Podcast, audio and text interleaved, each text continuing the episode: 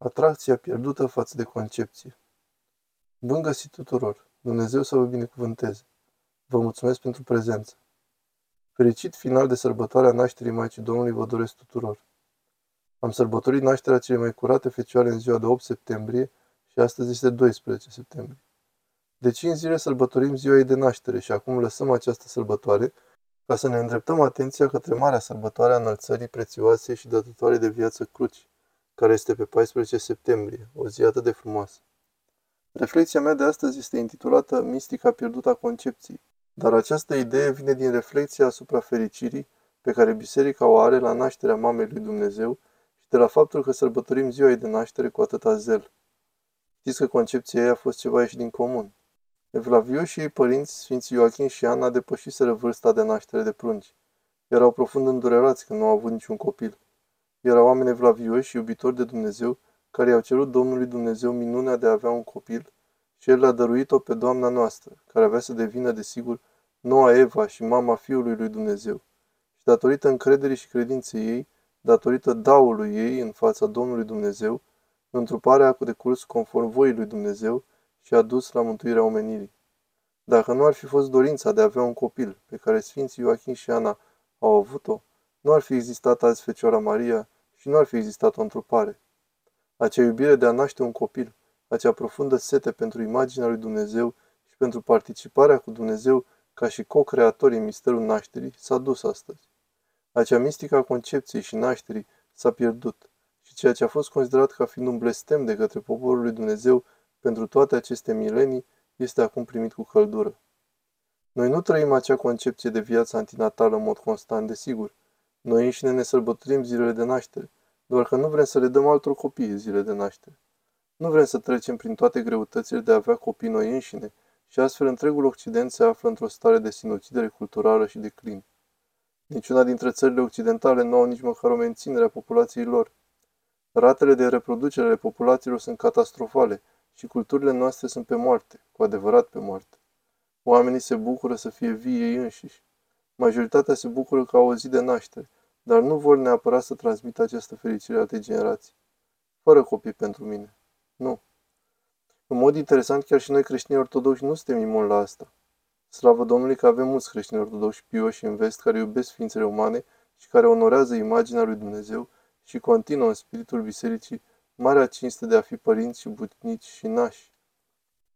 Dar există și mulți ortodoxi care sunt catechizați mai mult de cultura seculară în care trăim, de școli și de social media și de Hollywood decât de biserică și știu foarte puțin despre învățătura bisericii. Pe lângă asta, biserica a făcut foarte puțin prin intermediul publicațiilor în acest domeniu pentru a educa oamenii despre viața de familie și despre maternitatea în sine. Aceasta este o mare ironie pentru că noi creștini ortodoxi ne concentrăm așa mult pe marele miracol al întrupării care a dus la mântuirea rasei umane. A fost de fapt o concepție miraculoasă a Fecioarei Maria, Dorința ei de a spune da și de a primi miracolul conceperii Fiului lui Dumnezeu în pântecele ei, care a dus la miracolul unirii rasei umane cu Dumnezeu și oamenii să fie ridicați din degradarea lor, din păcat și moarte. Așa că este o mare ironie. Dacă cineva ar trebui să ține sus marele standard de a iubi și a adora copiii și concepția și nașterea, acela este creștin ortodox. Este firesc pentru noi să facem așa. Este de asemenea o ironie faptul că atât de mulți dintre cei dragi nouă au fost secularizați în acest domeniu și nu mai au copii sau au unul sau așa. Este o mare ironie de asemenea pentru că comoara slujbei noastre de încoronare la slujba anunții este absolut plină de gloria de a avea o mulțime de copii. Dacă nu știți despre ce vorbesc, ați face bine să citiți slujba de cununie. Avem acest principiu că biserica crede în ceea ce se roagă și se roagă precum crede. Dacă vreți să știți ce crede biserica despre căsătorie și viața de familie, citiți slujba căsătoriei. Este în textul slujbei de căsătorie, unde veți găsi o astfel de viziune incredibilă despre căsătorie și viața de familie și de asemenea pentru mistica concepției și a procreării. Desigur, slujba începe cu tămâierea de către preot și în timp ce tămâiază, corul cântă psalmul căsătoriei, psalmul 127. Uneori e atât psalmul 126 cât și 127. Ambii psalmi sunt absolut plini cu referiri la mulțire și la binecuvântarea copiilor, fructele pântecelui care răsplată, ca săgeți în mâinile unui războinic, așa sunt copiii din tinerețe. Cât de binecuvântat este omul la cărui torbă este plină din ei. Soția ta va fi o vie roditoare. vlăstare de măslin în jurul mesei tale. Și ați înțeles ideea. Și nu doar psalmii de început, ci chiar pe parcursul textului slujbelor se face în mod constant referire la acele binecuvântare a lui Dumnezeu asupra cuplului pentru rodnicie. De fapt, este primul lucru pentru care ne rugăm. Odată ce menționăm numele lor, ne rugăm pentru mântuirea lor. Următoarea cerere pe care o facem este ca Dumnezeu să le dea darul procreării de copii pentru continuarea rasei umane. Da, și mai sunt multe, multe altele. De fapt, publicațiile Patristic Nectar vor scoate în curând un fantastic manual de pregătire înainte de căsătorie, care sperăm că va fi foarte edificator pentru toți creștinii, care încearcă să pună în practică o temelie creștină pentru căsătorie, intitulată Dragostea durabilă, temelia dragostei creștine pentru căsătorie. În acel text există un capitol dedicat evidențierii și comentării învățăturii din slujba anunții în sine, în ceea ce privește nașterea și gloria concepției. În zilele noastre mulți oameni sunt paralizați, simt că e prea fricoșător, că acum este un moment înfricoșător pentru a aduce copii în această lume. Așa de curg lucrurile. Ca preot am văzut asta de multe ori și nu doar în oriași, ci și prieteni și vecini. Și am avut multe conversații și am auzit durerea cuplurilor de tineri căsătoriți, care sunt îngrijorate să aibă copii în mediul actual. Este un mediu atât de înfricoșător și o stare culturală deprimantă, în care ne aflăm aici, în vest și în special vorbesc de Statele Unite. Sunt paralizați la gândul să aducă pe lume copii într-un loc în care civilizația e în declin, violența se intensifică, calitatea vieții scade, credința în Dumnezeu se stinge, există o creștere a perversiunii, a pericolului public, blasfemie la vedere peste tot, chiar peste tot. Acest atac vicios chiar și asupra inocenței copiilor. Copiii sunt ținte, ținte deschise pentru a fi corupți. Mulți dintre cei care sunt la putere și care stabilesc agendele sociale doresc să corupă copiii. Ei știu că trebuie să pună mâna pe copii și să le schimbe mintea de la noțiunile religioase și să-i transforme în perverși ca ei înșiși. Și acest lucru se întâmplă foarte, foarte agresiv, mai ales prin intermediul mișcării LGBTQ, cu complicitatea politicienilor, a sindicatelor de profesori, a Hollywoodului. Este îngrozitor, e adevărat, așa că nu o să ne că e un moment înfricoșător să aduci copii pe lume. Am o mare simpatie pentru proaspetele familii care vorbesc în acest fel. Dar vă rog să mă auziți, nu așa trebuie să gândim, chiar deloc așa. E mai bine să fii mai puțin prosper decât să fii mort? Cred că da.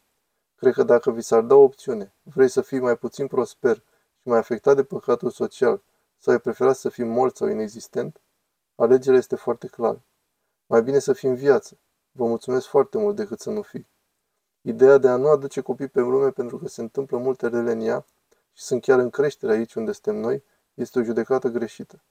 În primul rând, doar pentru că lumea exterioară este pe moarte, nu înseamnă că voi trebuie să muriți. Nu înseamnă că și comunitatea voastră, parohia voastră trebuie să moară. Nu. Noi avem împărăția lui Dumnezeu pe pământ și da, culturile pot muri. Dumnezeu onorează libertatea oamenilor. Dacă ei aleg prost, vor suferi consecințele alegerilor lor proaste. Dar ce legătură are asta cu cei care sunt dedicați lui Dumnezeu? Dacă cultura devine mai întunecată, lumina noastră rămâne aceeași și lumina noastră devine și mai eficientă în cultură. Suntem chiar capabili să mărturisim într-un mod mai reușit cu cât se întunecă mai mult. Este mult mai bine să fim în viață. Putem aduce copii în această lume cu încrederea că îi putem aduce la Dumnezeu.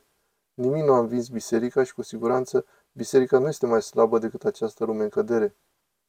Este stâlpul și temelia adevărului și a susține lumea prin rugăciunea ei. Așa că avea copii este pur și simplu calea lui Dumnezeu pentru a-și multiplica imaginea pe pământ.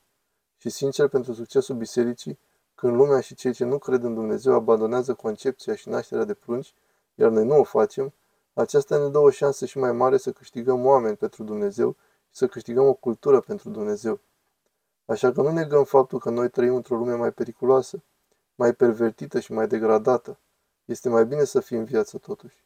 Și sincer, dacă vrei să fii căsătorit, nu aud pe oameni spunând, nu mă voi căsători. Poate că este o mică parte care spune asta, dar pentru asta este căsătoria. Acesta este unul dintre scopurile cheie ale căsătoriei, așa că dacă vrei să spui că nu vrei să aduci copii pe lume, atunci nu aduce nici căsătoria în lume. Du-te să devii călugăr sau călugăriță.